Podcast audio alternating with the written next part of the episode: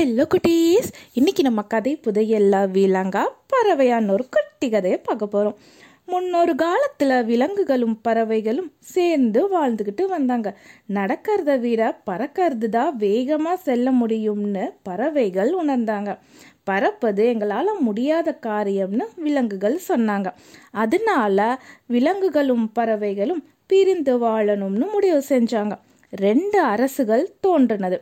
விலங்குகளுக்கு தரையும் பறவைகளுக்கு வானமும்னு நிர்ணயம் செஞ்சாங்க. வலிமையா எடுப்பான தோற்றமுடைய சிங்கத்தை விலங்குகள் அவங்களுடைய அரசனா தேர்ந்தெடுத்தாங்க. எல்லாத்த விடவும் அதிக உயரத்திலையும் அதிக தூரத்திலையும் பறக்கக்கூடிய கழுகு பறவைகளுடைய அரசனா தேர்ந்தெடுக்கப்பட்டுச்சு. அரசு நடத்தணும்னா பொருள் வேணும் தானே? சிங்கம் விலங்குகளுக்கு வரி விதிச்சிச்சு. வரி வசூல் செய்ய தொடங்குனது. வவ்வால் கிட்ட வரி கேட்டது. நான் விலங்கு இனத்தை சேர்ந்தவன் இல்லை. விலங்குகளால் பறக்க முடியுமோ? இதோ எனக்கு ரெக்கைகள் இருக்கு பாருங்களேன். நான் பறவை இனம். அதனால் நான் உங்களுக்கு வரி கொடுக்க தேவையில்லை. அப்படின்னு வவ்வால் சொல்லிச்சான் நீ சொல்றது சரிதான்னு சிங்கம் அதுக்கு வரி விலக்கு செஞ்சது. நீ வரியே கொடுக்க வேணான்னு சொல்லிடுச்சு.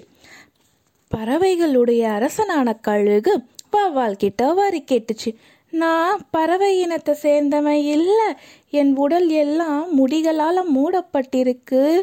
எனக்கு பற்கள் இருக்கு. நான் விலங்கு இனத்தை சேர்ந்தவன். அதனால நான் விலங்கு அரசனுக்கு தான் வரி செலுத்தணும் அப்படின்னு வவ்வால் சொல்லுச்சு. வவ்வால் சொல்றது சரிதான்னு கழுகு வவ்வாலுக்கு வரி விலக்கு கொடுத்தது. இந்த மாதிரி சொன்னதுனால வவ்வால் விலங்கு அரசன் கிட்ட இருந்தும் பறவைகளின் அரசனான கழுகு கிட்ட இருந்தும் வரி விலக்கு கிடைச்சது. இப்போ நீங்க சொல்லுங்க குட்டீஸ் வவ்வால் விலங்கா பறவையா? இந்த கதை உங்களுக்கு பிடிச்சிருந்ததா? பாய் குட்டீஸ்!